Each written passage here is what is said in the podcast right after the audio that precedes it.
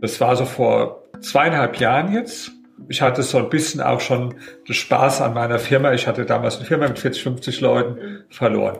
Die Mitarbeiter haben das auch gemerkt, wodurch die Firma schon ein bisschen in einer schwierigen Situation war. Ich hatte aber einen, der total wichtig war eigentlich. Und der hat mir dann eröffnet, drei Tage vor Weihnachten, er geht auch, und zwar Ende Januar. Und da wusste ich, da bricht mir jetzt der ganze Laden zusammen, da haben viele Kunden dran gehangen und das wäre also ein Riesenproblem gewesen. Und dann habe ich überlegt, wie kann ich das jetzt lösen und wie kann ich sogar was Gutes draus machen? Also wie kann ich den Vorteil da drin äh, sehen?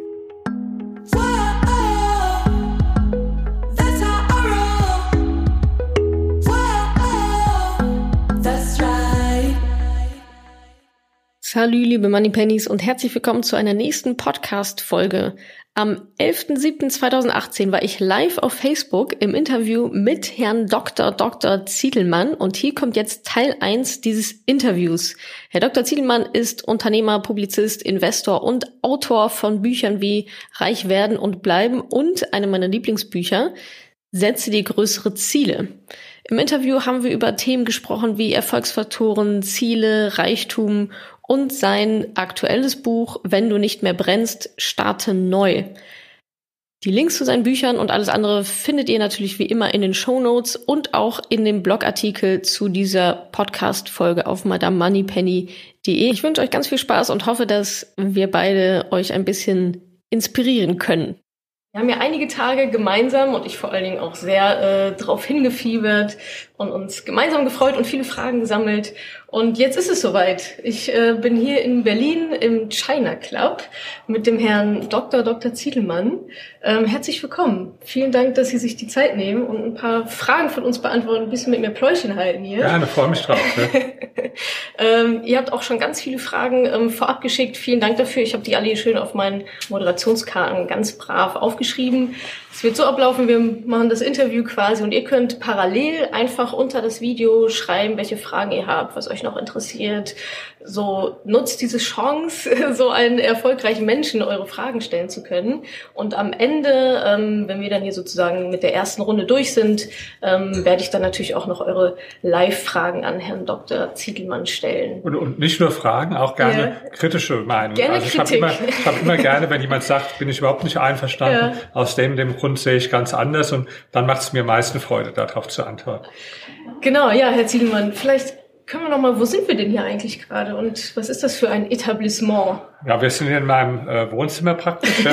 also im verlängerten Wohnzimmer, nicht das echte, aber wo ich praktisch, äh, sagen wir, abends äh, bestimmt fast genauso oft bin wie in meinem echten Wohnzimmer, ja. nämlich im Shiner Club. Da bin ich jetzt seit 17 Jahren Mitglied, bin der häufigste Gast da. Ich habe mal so überschlagen, ungefähr 3000 Mal war ich hier. Äh, ja, das ist, das hat hier mehrere Stockwerke. Besonders schön ist also ganz oben auf der Dachterrasse, da hat man den direkten Blick auf den äh, Reichstag. Mhm. Das ist im Sommer wunderbar. Man hat hier solche Räume wie den abgeschlossenen Räumen. Man hat auch ein großes Restaurant. Da habe ich auch ja. schon mal dann Feier gemacht mit äh, 120 Leuten. Also ganz ja. viele. Allerdings äh, darf man nur hier rein, wenn man entweder Mitglied ist oder ein Mitglied bringt jemand mit, so wie ich sie mhm. jetzt. Wenn man nicht selbst Mitglied ist oder jemand kennt, der einen ja. mitbringt, dann geht's nicht so. Ja. Und es kommt ja auch nicht jeder rein, ne? Also da gibt's ja auch noch eine finanzielle Hürde. Ja, ich weiß gar nicht mehr, wie, wie viele heute das ist. Also damals war es irgendwo 13.000 Euro Aufnahmegebühr oder ja. irgendwas und im Jahr, das, also ich zahle 2.500 Euro, ob das jetzt inzwischen mehr oder weniger, keine Ahnung, ja. aber auf jeden Fall äh, ist es so, sagen wir mal, dass man schon ein paar Euro haben muss, äh, sonst funktioniert das nicht so. Ja. Genau, ja, also wen das interessiert hier, 10.000 Euro oder 13.000 braucht ihr, um überhaupt ähm, hier Mitglied zu werden. Genau, und Sie sind hier Mitglied und zwar ja auch aus einem äh, ganz guten Grund. Sie sind ja sehr, sehr erfolgreich unterwegs, auch in den verschiedensten Bereichen. Sie haben Unternehmen gegründet, verschiedene Bücher publiziert, ähm, investieren in Immobilien und ähm, ja, und so aus ihrem Buch, das, das ist das, was ich zuletzt gelesen habe, ähm, wenn du nicht mehr brennst, starte neu. Und da erzählen sie ähm, sehr schön, dass sie sich dazu entschlossen haben, reich zu werden. Das war so eine ganz, scheint so, so, eine, so ein Moment, wo sie gedacht haben, ja, ich, ich muss reich werden, ich, ich werde jetzt reich. Wie, wie kam es dazu und äh, warum eigentlich? Ja, also ähm, das war tatsächlich so und ich glaube, das ist auch, also bei mir war es auf jeden Fall so, dass manchmal einfach der Entschluss für eine Sache das Wichtigste ist überhaupt. Bei mir war es jetzt so gewesen. Also klar, Geld hat jeder gern. Ich, manche geben es nicht zu, aber ich glaube, jeder hat lieber mehr Geld als, äh, als weniger Geld. Ja. Mhm. Aber hat für mich vorher nicht so eine Rolle gespielt. Spielt auch im Moment auch nicht so eine ganz große Rolle mehr für mich, äh, weil ich jetzt schon die Ziele erreicht habe. Aber so für einen Zeitraum von 20 Jahren ungefähr hat eine sehr wichtige Rolle gespielt und es war auch gut so, weil wo ich den Entschluss gefasst habe, hatte ich also gar nichts, absolut null. Und ähm, ja, das, äh, ich war aber immer so irgendwie ein äh, Querkopf, der auch politisch so gegen den Strom geschwommen ist und angeeckt ist. Ja, und dann war ich mal mit einem bekannten Politiker hier spazieren, der auch genauso ist und der sagt mir dann, so Menschen wie Sie und ich, so Querköpfe, Sie müssen einfach mal richtig Kohle machen, dann, äh, dann äh, können Sie sich auch eher Ihre eigene Meinung leisten. Da habe ich gesagt, okay, leuchtet mir ein, dann werde ich Millionär sozusagen. Also das war aber wirklich der Entschluss. Das ist ganz wichtig und äh, ich glaube, wenn äh, klar, es gibt auch Fälle, wo Leute einfach eine Firma gründen und das Geld steht gar nicht so im Vordergrund und es kommt dann, ja, das das gibt's also durchaus auch. Aber um auf Nummer sicher zu gehen, äh, würde ich also schon sagen, du musst dann auch was ja ändern an deiner Einstellung gegenüber dem Geld. Ja. Also das ist im Prinzip für mich auch ein ganz wichtiges Thema. Das war auch für mich damals entscheidend. Also solange ich Geld ähm, negativ sehe, ja, dann ist es auch nicht so einfach, welches zu haben. Also ich weiß noch, da war ich auf dem Klassentreffen und äh, ich war früher in meiner Jugend ganz links und da war auch dann auch Klassentreffen anderer, so Anarchist, ja, der hat auch immer noch so ausgesehen mit äh, langen roten Haaren und so. Und habe ich gefragt, und wie geht's dir so, was machst du so? Da sagt er, ja, ich kämpfe immer noch für die gute Sache. Da habe ich gemeint, ja. gute Sache, was meinst du jetzt genau damit? Da sagt er, ja, die Abschaffung vom Geld. Ja, da ja. habe ich gesagt, ah, okay, für dich selbst hast du schon geschafft, oder? Da hat er gelacht, ja. Und also für dich selbst hat er schon geschafft, ja. Schon Klar. geschafft, nicht zu haben, ja. Also das, das, das, das ist so, ja. Dann ein anderer Bekannter, den ich mal getroffen habe, ein Journalist, der sagt mir, Geld ekelt mich an, ja habe ich ja. gesagt, und Sie sind pleite, oder? Und er sagt, ah, nicht ja. direkt pleite, aber wo wissen Sie es jetzt? Habe ich es logisch.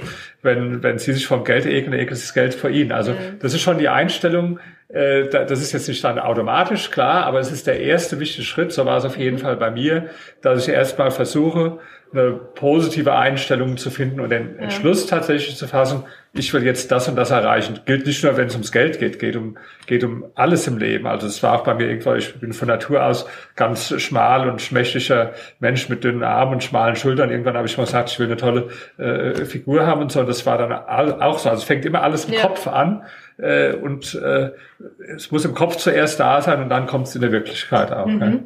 Ja, und das heißt, es klingt so ein bisschen an, Sie sagen, ja, als Querkopf muss man reich sein, um dann die Meinung sagen zu können. Da spielt ja so ein bisschen auch so Freiheit, Unabhängigkeit ja, genau. mit rein. War das, ist das so Ihr Warum? Also sich da ausdrücken zu können? Ja, genau. Das, das war also für mich tatsächlich auch die, gibt ja unterschiedliche Motive. Also ich habe das auch in meinem Buch über die Psychologie der Superreichen, mhm. habe ich ja die Menschen gefragt, äh, was verbinden sie mit Geld? Und da gibt es ja ganz unterschiedliche Dinge. Also dass man sich schöne Dinge kaufen kann, zum Beispiel ein schönes Auto oder ein schönes Haus, ja, oder äh, dass man Sicherheit hat dadurch, wenn man, dass man vielleicht auch Anerkennung bekommt oder dass man Freiheit und Unabhängigkeit hat. Und ich habe gemerkt, da gibt es bei jedem wieder anderen Gründe, aber was alle gemeinsam hatten, und das trifft auch für mich zu, ist die Freiheit und mhm. Unabhängigkeit. Mhm. Weil heute ist bei mir so, ich arbeite, ich arbeite auch gern, aber ich muss nicht arbeiten. Ja? ja. Wenn ich jetzt sage, ich arbeite nie mehr was im Leben, ist vollkommen okay, mhm. äh, kann ich genauso gut machen. Ja? Mhm. Und dieses Gefühl, dass du also arbeitest,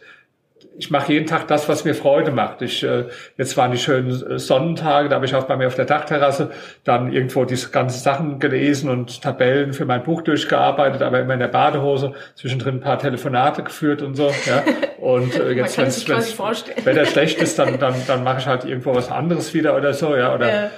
vor zwei Jahren habe ich die Firma verkauft, dann bin ich mal zwei Monate in, in, nach New York mhm. gefahren, äh, einfach und das sind das, das, diese Freiheit, ja, dass man äh, tun und lassen kann, was man will. Dafür mhm. braucht man halt eine finanzielle äh, Unabhängigkeit. Das ist mir persönlich jetzt wichtiger als die materiellen Dinge. Ich habe auch ein schönes Auto, eine schöne Uhr, aber das ist jetzt für mich, äh, hätte mich jetzt nicht allein mhm. äh, angetrieben. Dass, mhm. äh, ich brauche auch jetzt nicht drei oder vier Autos oder ich brauche auch jetzt nicht ja. fünf oder sechs Uhren oder so, ja.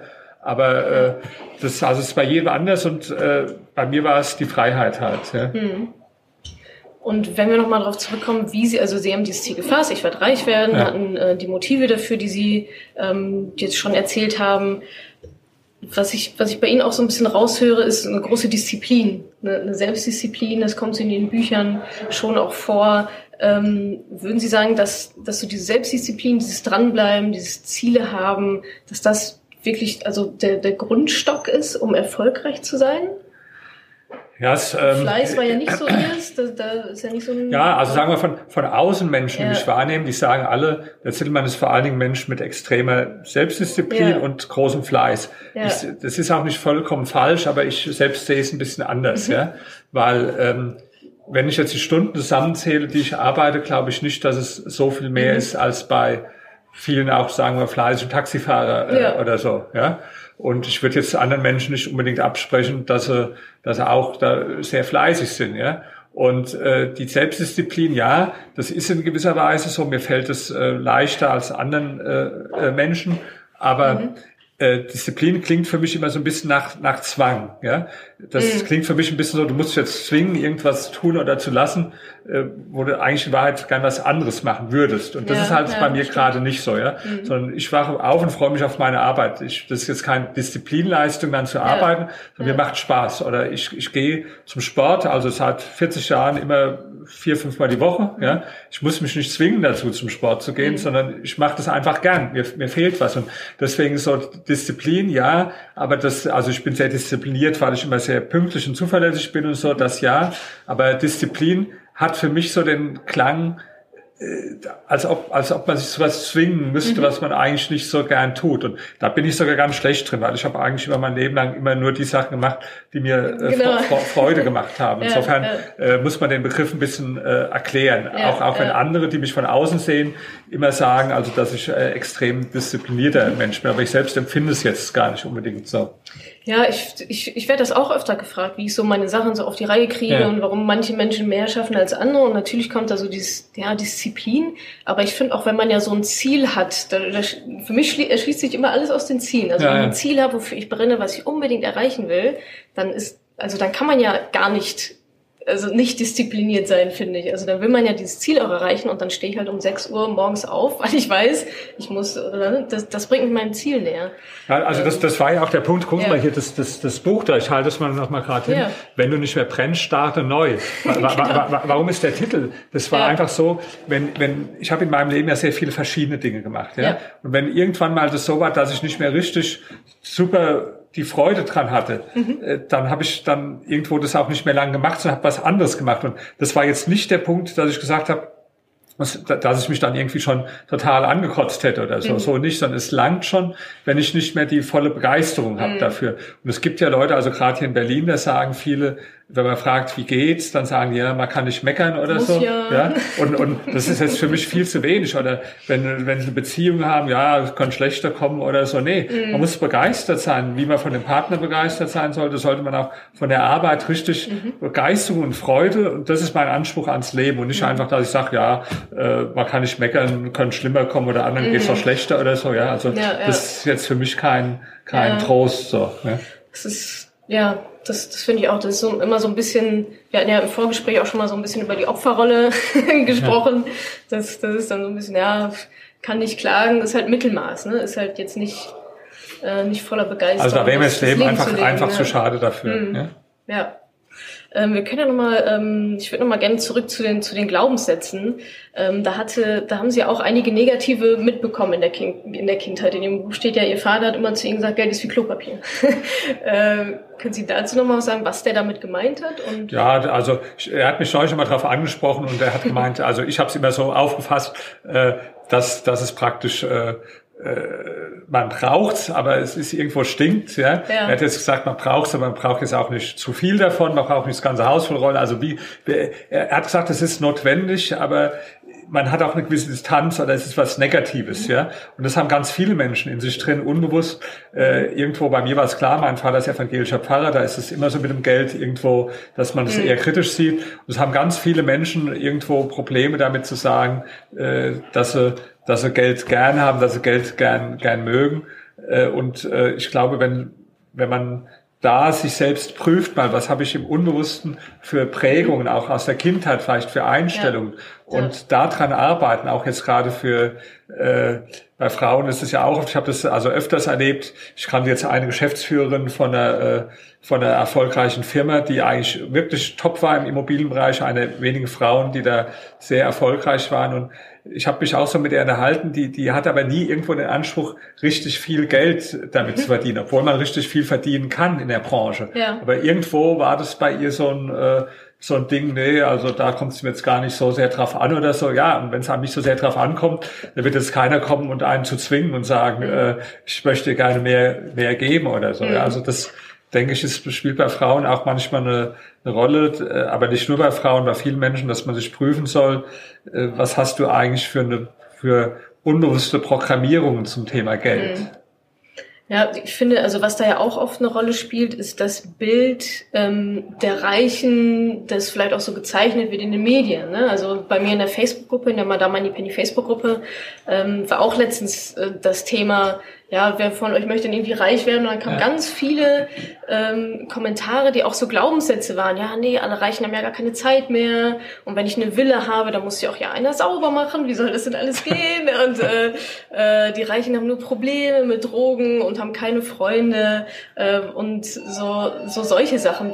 Und sie sind ja nun mal reich. Wie, wie sind denn die Reichen? Wie? Ja, also sagen wir, dass das, diese Vorstellung die kommen natürlich daher, dass die meisten Menschen auch letztlich keine wirklich reichen Menschen kennen. Ja? ja. Also ich habe gerade eine Befragung gemacht in verschiedenen Ländern, mit äh, in Deutschland mit dem Allensbach-Institut. Ich habe nicht mehr die genaue Zahl im Kopf, aber da war eine Frage auch, ob man jetzt mehrere Millionäre kennt persönlich. Und da mhm. haben, glaube ich, 80 Prozent der Leute gesagt, sie kennen gar keinen. Ja. Muss man natürlich sagen, wenn du die Leute nicht kennst, dann hat man irgendwelche Fantasien, die man vielleicht aus, aus Fernsehserien mhm. oder so oder im, im, im Fernsehen hat. Mhm. Und das ist aber nicht unbedingt, was der Realität entspricht. Und das Lustigste, was ich mal erlebt habe, das war ein Interview auch mit jemand, so wie mit äh, äh Ihnen jetzt. Und der war ziemlich links eingestellt und hat dann auch so gesagt, ja, irgendwann, wir wissen doch eigentlich, wenn sie ehrlich sind, sind die Reichen so, wie wir es aus den James Bond-Filmen kennen, die wollen immer mehr äh, Macht und am liebsten die ganze Welt dann äh, beherrschen und so damit. Da habe ich gesagt, sehen Sie, das ist jetzt der Unterschied zwischen Ihnen und mir. Sie kennen die Reichen aus dem James Bond-Film und ich kenne sie halt, weil ich mich mit denen unterhalte. Ja, und ja. die Reichen sind sehr verschiedene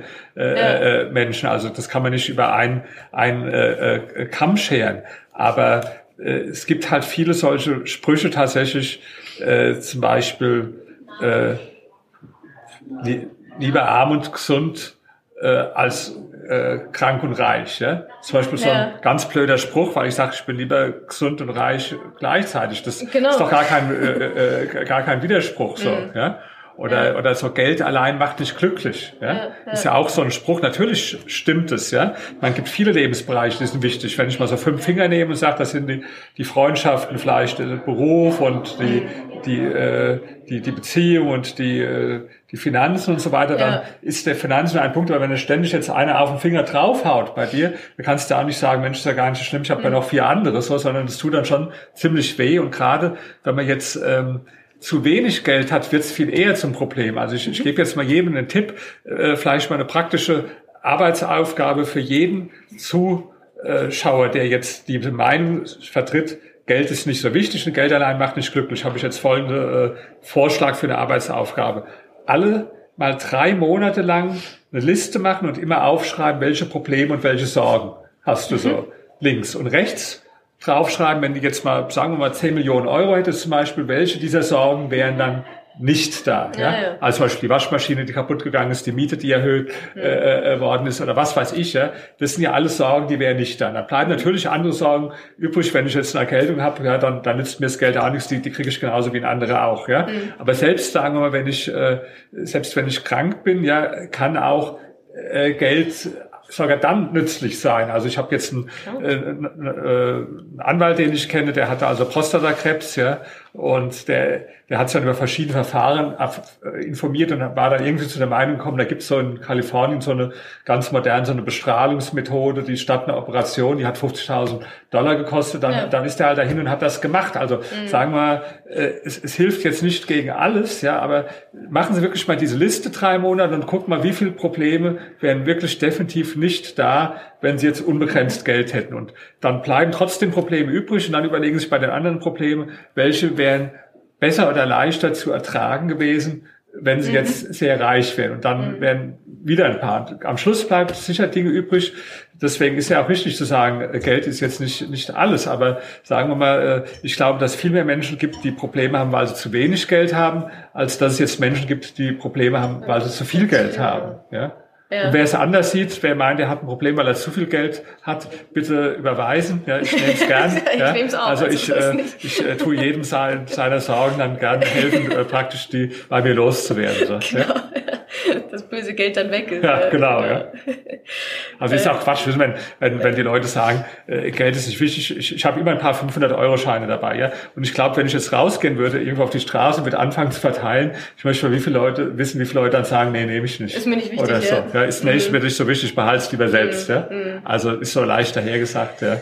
Ja, aber das finde ich einen ganz guten Punkt, das auch differenziert zu betrachten. Immer diese Pauschalisierung, Geld ist nicht wichtig und Geld ist nicht alles stimmt vielleicht für, für manche Bereiche, aber wie Sie auch schon sagten, das einfach mal ein bisschen differenzierter zu betrachten. Und ich finde die Idee sehr gut, mach das mal.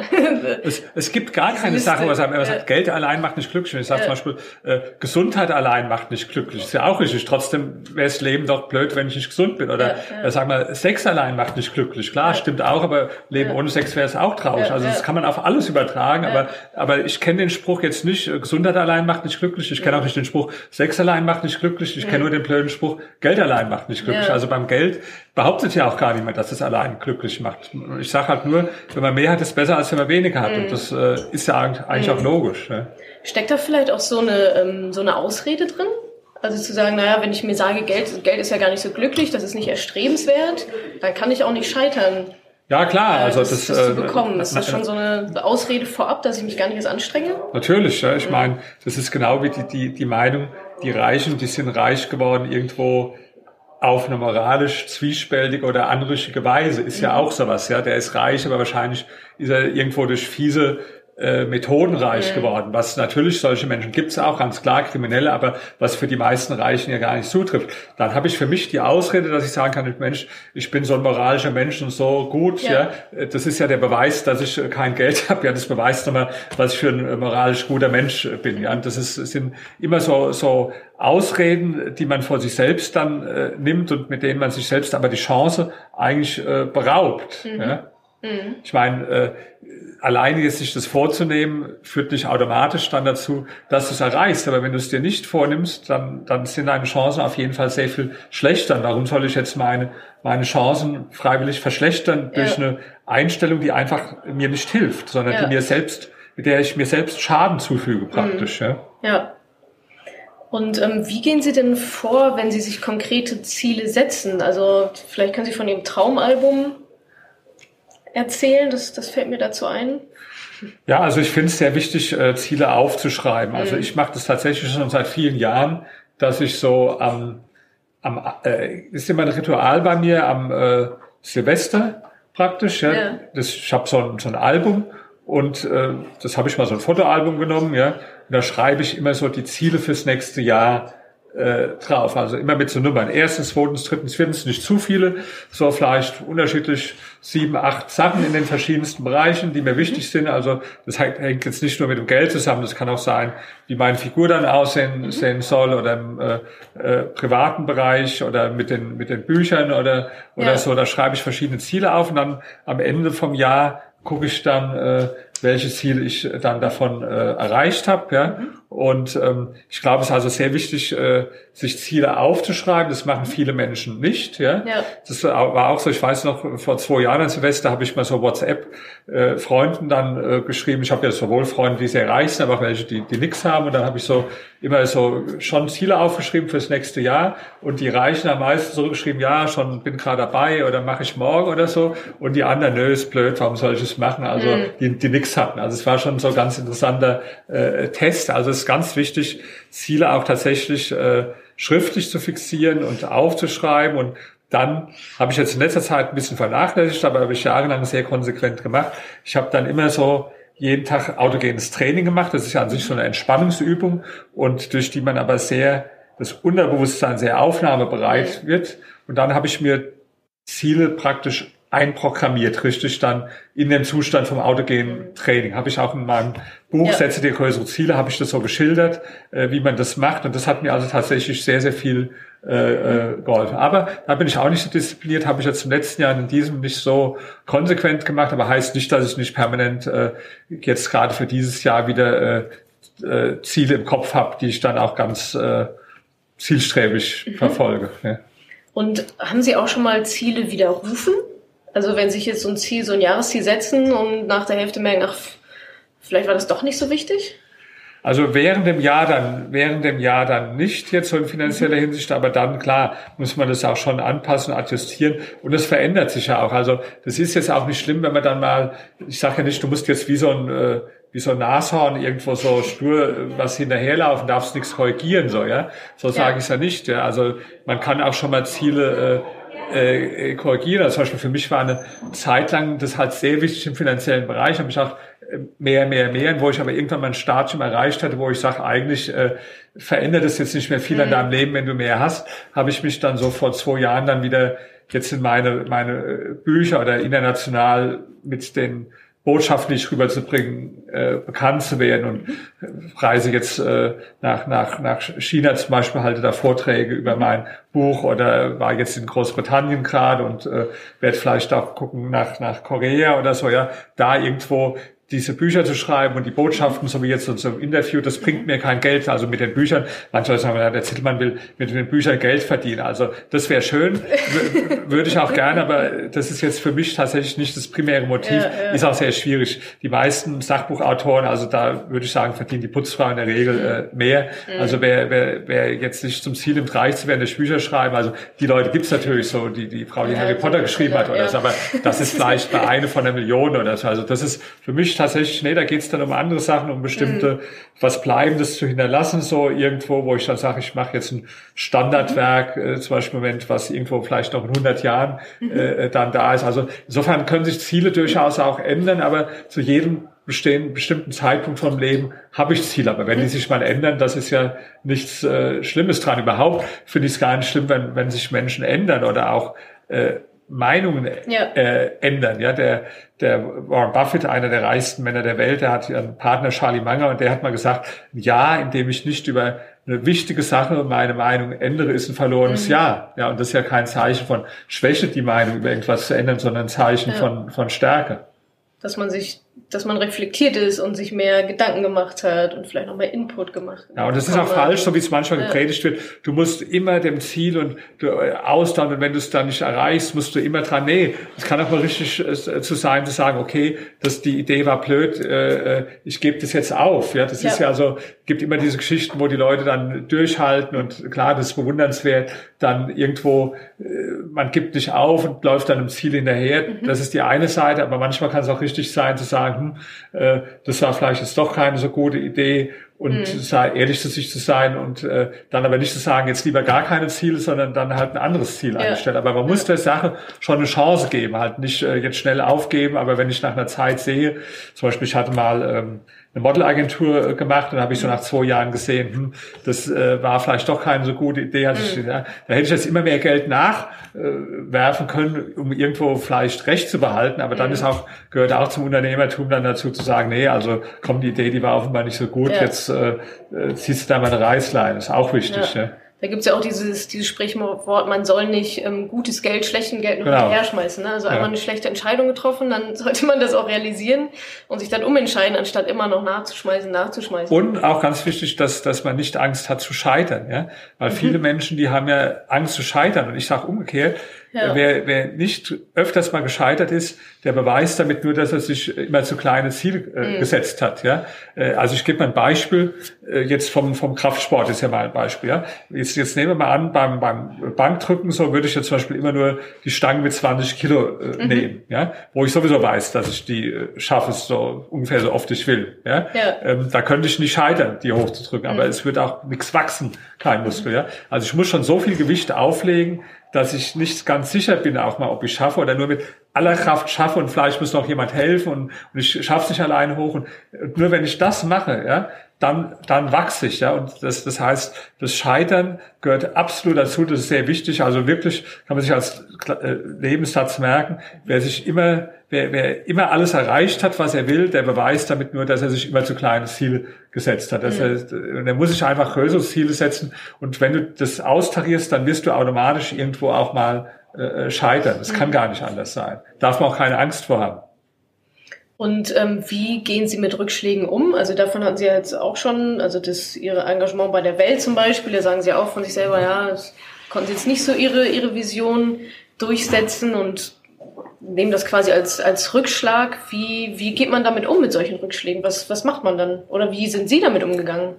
Also ähm, ganz äh, ganz wichtig äh, ist, denke ich, ähm, bei, ich will es mal allgemeiner, ich will gar nicht von Rückschlägen zunächst mal sprechen, mhm. sondern von Krisen, von mhm. schwierigen Situationen im Leben. Ja? Ähm, schwierige Situationen im Leben, ich kann mal ein Beispiel bringen, damit fängt auch meine Autobiografie ein. Das war so vor zweieinhalb Jahren jetzt.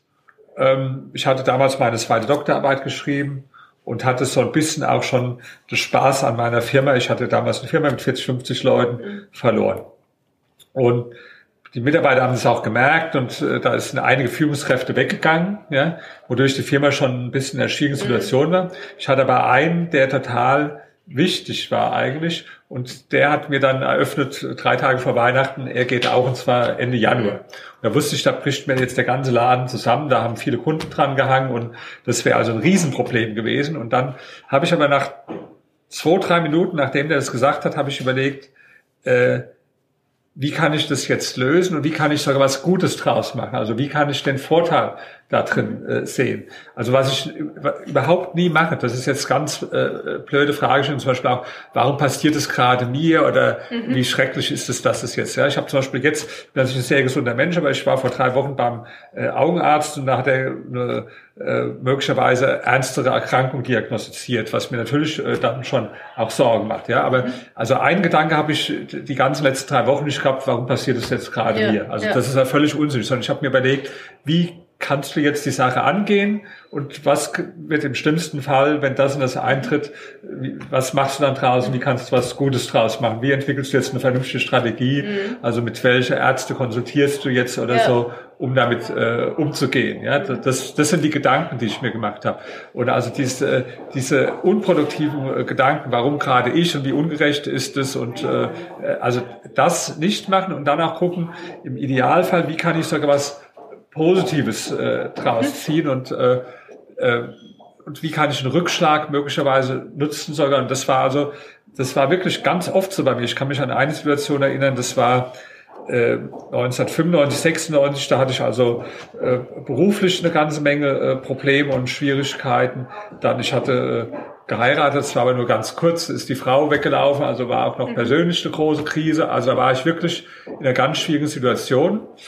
Und das war der Ausgangspunkt, das war dann auch genau die, kurz danach dieser Entschluss, ich werde reich und so mhm. weiter, ja. Also der Ausgangspunkt von allem, was ich 20 Jahre später in den folgenden 20 Jahren erreicht habe, war dieses Tief, wo ich wirklich ja. ganz unten war und was aber in gewisser Weise auch eine Chance war, äh, wenn du in so einer Krise bist, das ist ja, als ob du durcheinander gerüttelt wirst irgendwo ja. und dir mal Gedanken machst. Ich meine, wenn, wenn alles irgendwo einigermaßen gut läuft, ja, wer verändert denn dann was mhm. im Leben? Da sind wir doch meistens zu faul mhm. oder zu bequem zu. Also manchmal brauchst du das, dass du irgendwo so in der Krise durcheinander gerüttelt äh, äh wirst und äh, neu nochmal nachdenkst. Damals habe ich neu nachgedacht über Ziele, Prioritäten, über mein Leben und habe dann bestimmte Entscheidungen äh, getroffen und, und super war das dann. Ja, das war oft so, dass also und das habe ich auch erkannt. Also in meinem Buch Psychologie der Superreichen haben ja einige äh, gelesen. Da ist, ja, genau. da ist ja auch ein Kapitel drin, wie wie also die die Superreichen mit Rückschlägen, Krisen umgehen. Ja. Und da waren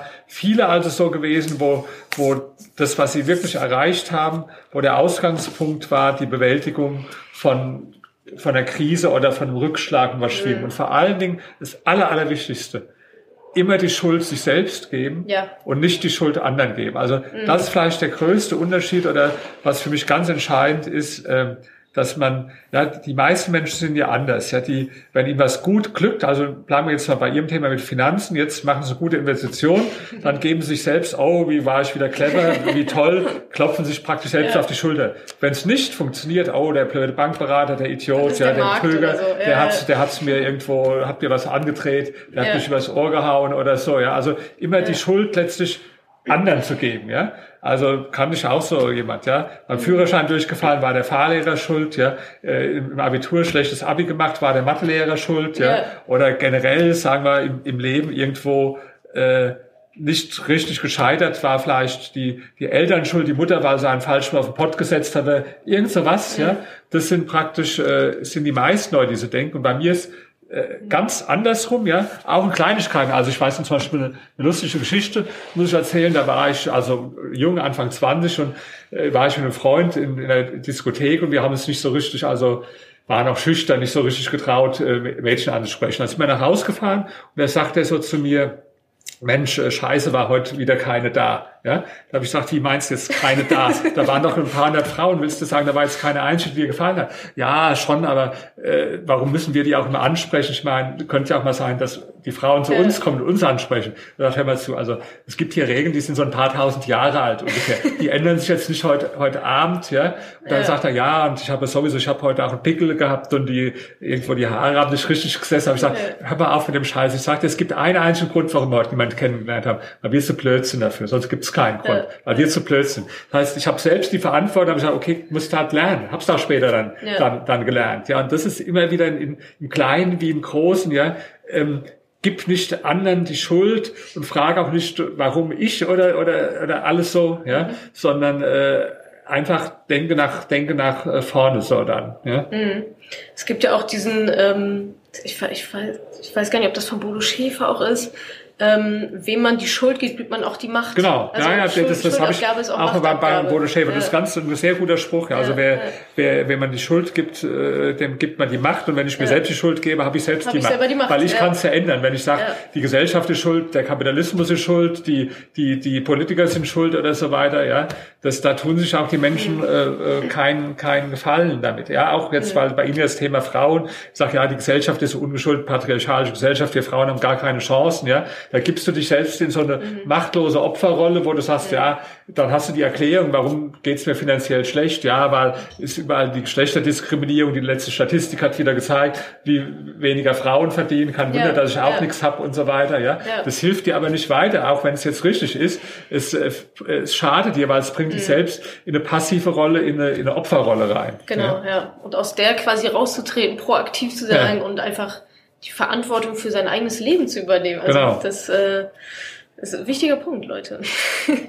ähm, wir können ja nochmal, Sie hatten ja schon angedeutet, Sie haben ja auch viele verschiedene Berufe gehabt und so dieses Thema Wandel, ähm, gerade geistert ja so Digitalisierung und welche Jobs fallen weg und wie kann man sich da irgendwie rüsten.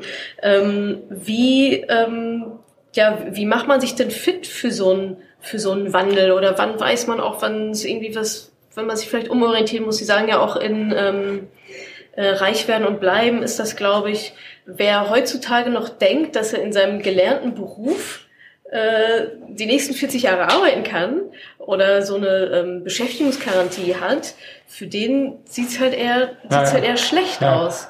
Ähm, vielleicht können Sie noch mal sagen, was, was Sie damit meinen und was ich dagegen, was ich dagegen tun kann. Also ähm, offen sein für neue Chancen und immer mhm. Freude haben am Lernen, klingt jetzt ein bisschen allgemein, aber ist ja tatsächlich so. Früher war es so, du hast irgendeine Ausbildung gemacht, war studiert, dann hast du es in der Regel dein Leben lang gemacht und das mhm. sieht man ja, das ist immer weniger der Fall, weil es äh, kommt so ein schneller Wandel und es gehen Jobs verloren, was auch gar nicht schlimm ist, werden ja neue geschaffen. Nur wenn ja. ich mich nicht selbst dafür äh, qualifiziere und ähm, manche Leute fragen dann ja, wie und was soll ich es machen? Also ich, ich sag mal, wenn du im bestehenden Job bist, ja, und vielleicht bist du nicht ganz glücklich, ich würde es auch nicht jedem dann empfehlen, äh, kündige doch mal morgen und äh, guck, guck dann, was du machst. Das ist auch nicht verantwortungsvoll. Mhm. Aber mach doch mal nebenbei, versuch doch mal nebenbei was. Das habe ich auch so gemacht. Also ich habe, ja. wo ich, ich war ja auch im größten Teil meines Lebens Angestellter, bevor ich dann Unternehmer geworden bin. Ich habe eigentlich immer nebenbei irgendwas anderes, habe ich mir auch erlauben lassen vom Arbeitgeber. Mhm. Habe ich immer nebenbei, also wo ich, ich war an der, an der Uni äh, fast fünf Jahre wissenschaftlicher Assistent, da habe ich eine Menge Geld, ich hatte einen Beratervertrag nebenbei für den Verlag, habe für viele Zeitungen geschrieben, für Rundfunk, habe da nebenbei Geld verdient wo ich bei der Zeitung war, dann habe ich dann äh, nebenbei habe ich so Veranstaltungen dann organisiert oder äh, oder äh, äh Vorträge gehalten oder äh, was weiß ich für Dinge. Ja, also ich habe immer irgendwo äh, versucht, was nebenher auch zu machen, auch um selbst auszuprobieren oder auszutesten, was steckt noch in dir drin. Weil bevor du wirklich diesen Schritt gehst und kündigst, ja, will man ja auch eine gewisse Sicherheit gewinnen. Kannst du das überhaupt? Und wenn ja. du dann merkst, so war es bei mir, äh, ich war, also wo ich bei der Zeitung war, hatte ich relativ viel verdient, weil ich war Ressortleiter, hatte 180.000 D-Mark, was damals also äh, eine Menge Geld äh, war, auch viel mehr als andere Journalisten verdient haben. Aber ich habe dann irgendwann nebenbei äh, genauso viel noch oder noch ein bisschen mehr nebenbei äh, verdient, äh, jetzt durch, ja. durch äh, Ideen und Sachen, die habe ich mir äh, genehmigen lassen. Ja?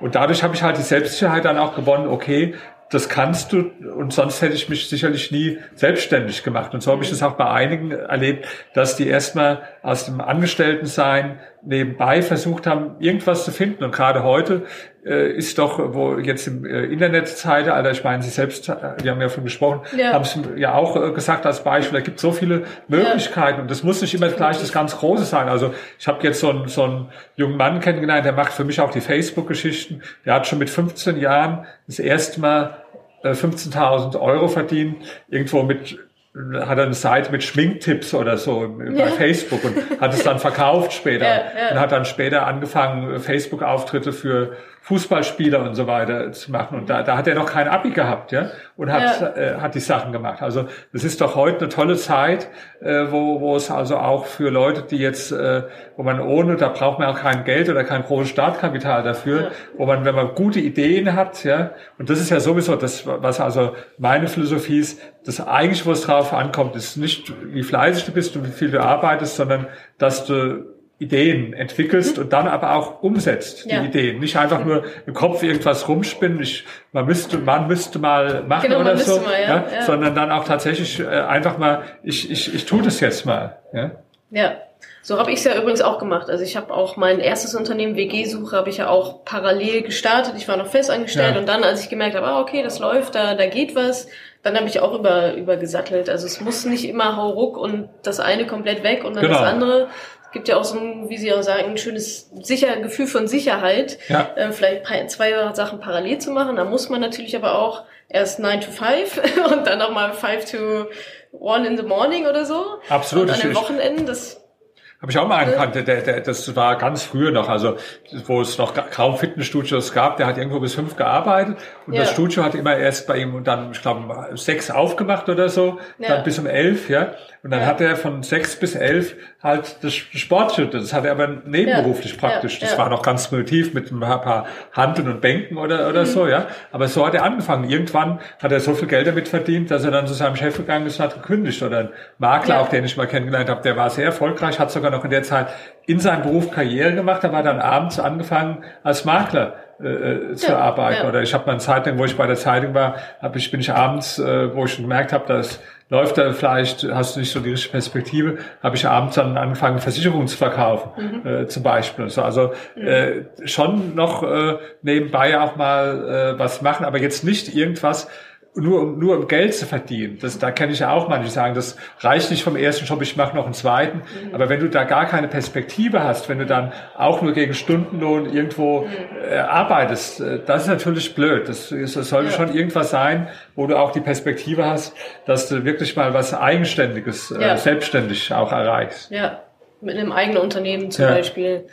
Ähm, ein Faktor, der sicherlich bei Ihnen auch ähm, eine Rolle spielt und auch in den Büchern oft vorkommt, ist das Thema Selbstbewusstsein.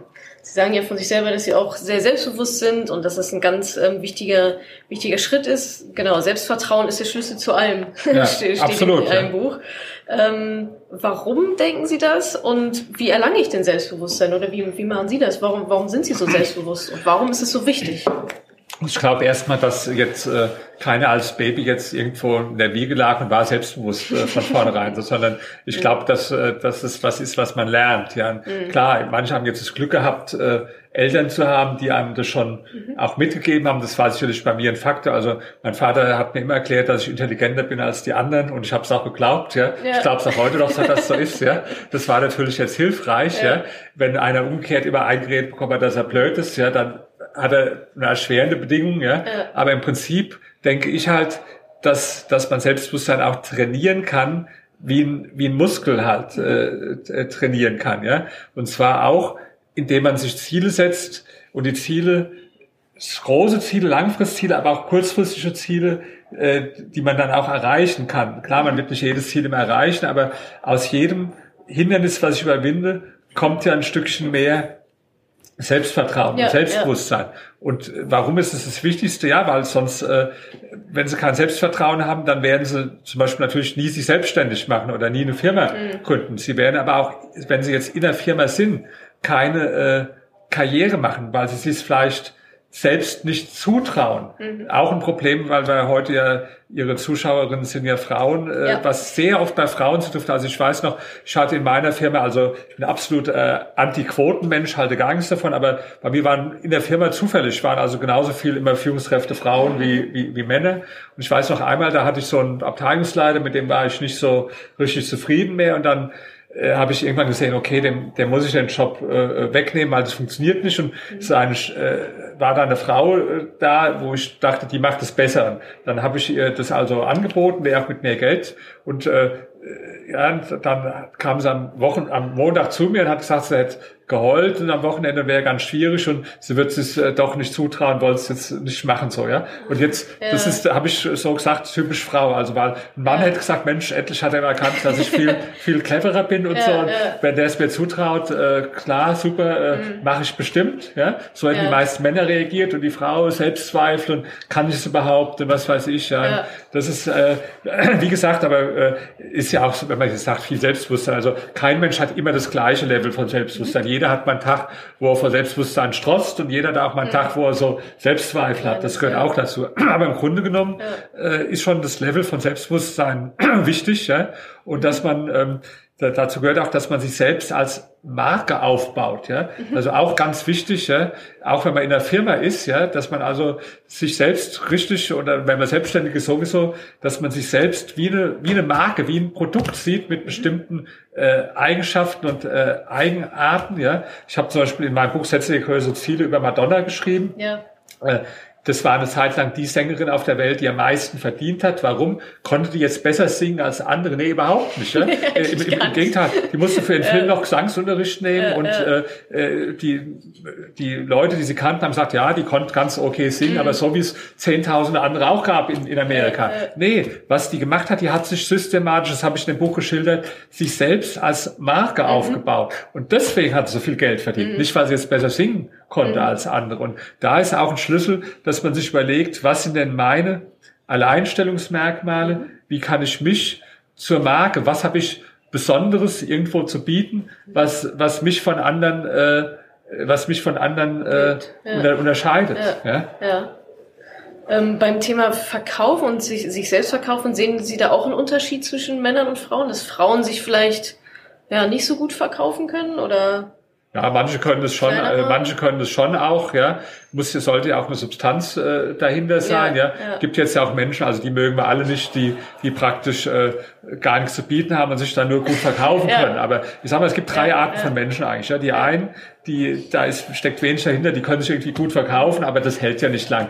Die kriegen dann vielleicht auch mal einen tollen Job oder so, aber nach drei Monaten merken die dann auch, das ist, das ist äh, drei Nummern zu groß. Ich habe gerade mit meinem, mit meinem äh, der die meine Ex-Firma gekauft hat, vorhin so ein Gespräch geführt und er sagt, ja, da hat so eine Mitarbeiterin, die hat jetzt gekündigt und dann sage ich, warum? Ja, irgendwo war dann auch, die konnte es gut verkaufen irgendwo vorher, aber hat das dann hinterher nicht eingelöst. Also die Menschen, die meinen wir jetzt nicht.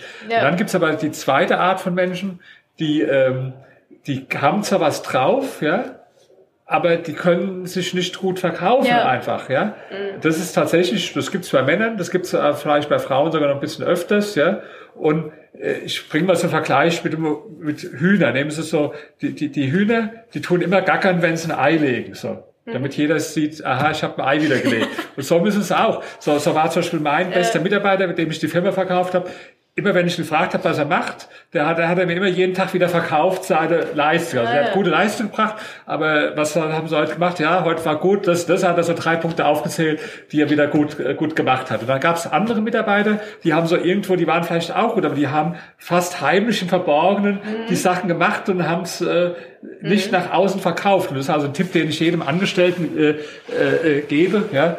Ähm, also zwei Tipps. Erstens gucken Sie, wie Sie sich selbst zur Marke äh, machen. Wofür stehen Sie ja, äh, in der Firma?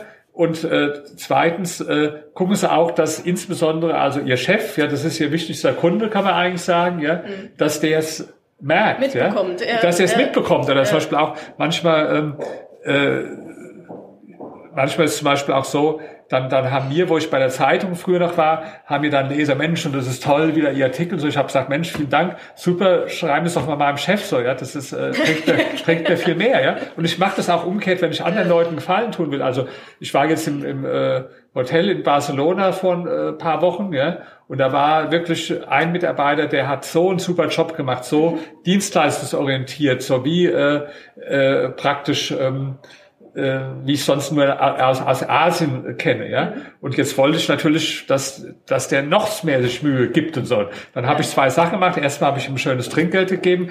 Macht man nicht am Schluss, wie die meisten machen. Ganz großer Quatsch. Macht man am Anfang dann gleich, weil am Schluss nützt es ja nichts mehr, wenn sie dann abreisen, ja. Also habe ich dem am Anfang mal schönes ah, Trinkgeld äh, ist äh, äh, gegeben, dass er schon mal irgendwo in, in eine Positive. Und ja. dann habe ich ihm noch was gesagt. Ich habe gesagt, pass mal, geben Sie mir mal, ich reise übermorgen wieder ab, geben Sie mir dann mal die E-Mail von Ihrem Chef, weil das ist toll, was Sie für einen Job machen. Ja. Ich möchte mal eine E-Mail schreiben. Ich habe hab, ihn danach erinnert und habe dann sogar, schön, dann hat er mir von zwei Chefs die E-Mail Anschrift gegeben. Ich habe von allen Chefs. geschrieben, äh, wie, wie toll. Und, äh, und auch äh, wo, wo, wir, wo wir in Asien waren, dann in, in, Vietnam, da war auch so, so ein Butler, der hat so einen tollen Job gemacht. Und dann habe ich ihn, äh, bin ich auch zu seinem Chef und habe ihn äh, gelobt. Aber also deswegen fordern Sie aber ruhig auch andere Leute auf, da sagen, Mensch, äh, sag's doch mal meinem Chef oder so zum Beispiel, weil, weil das ist schon wichtig. Das heißt ja nicht, sich irgendwo anschleimen oder äh, anbieten, aber es das heißt einfach, wenn du was Gutes gemacht hast, der muss es merken. Ich, ich habe das ja selbst, also ich war ja Chef von der Firma,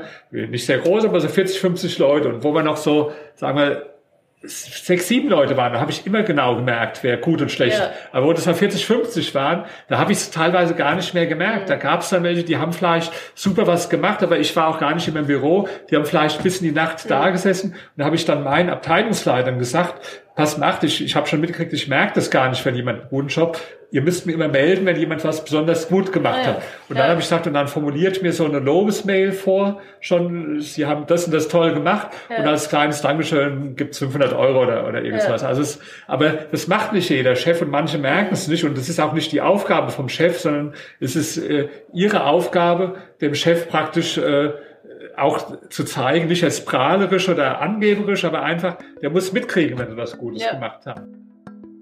Danke, dass du diese Podcast-Folge angehört hast. Wenn dir mein Podcast gefällt, abonniere ihn doch einfach mal direkt, damit du keine neuen Folgen mehr verpasst. Und hinterlasse auch super, super gerne eine Bewertung. Das würde mir wirklich sehr viel bedeuten. Also fix abonnieren, gerne direkt bewerten. Vielen, vielen Dank und bis zur nächsten Folge.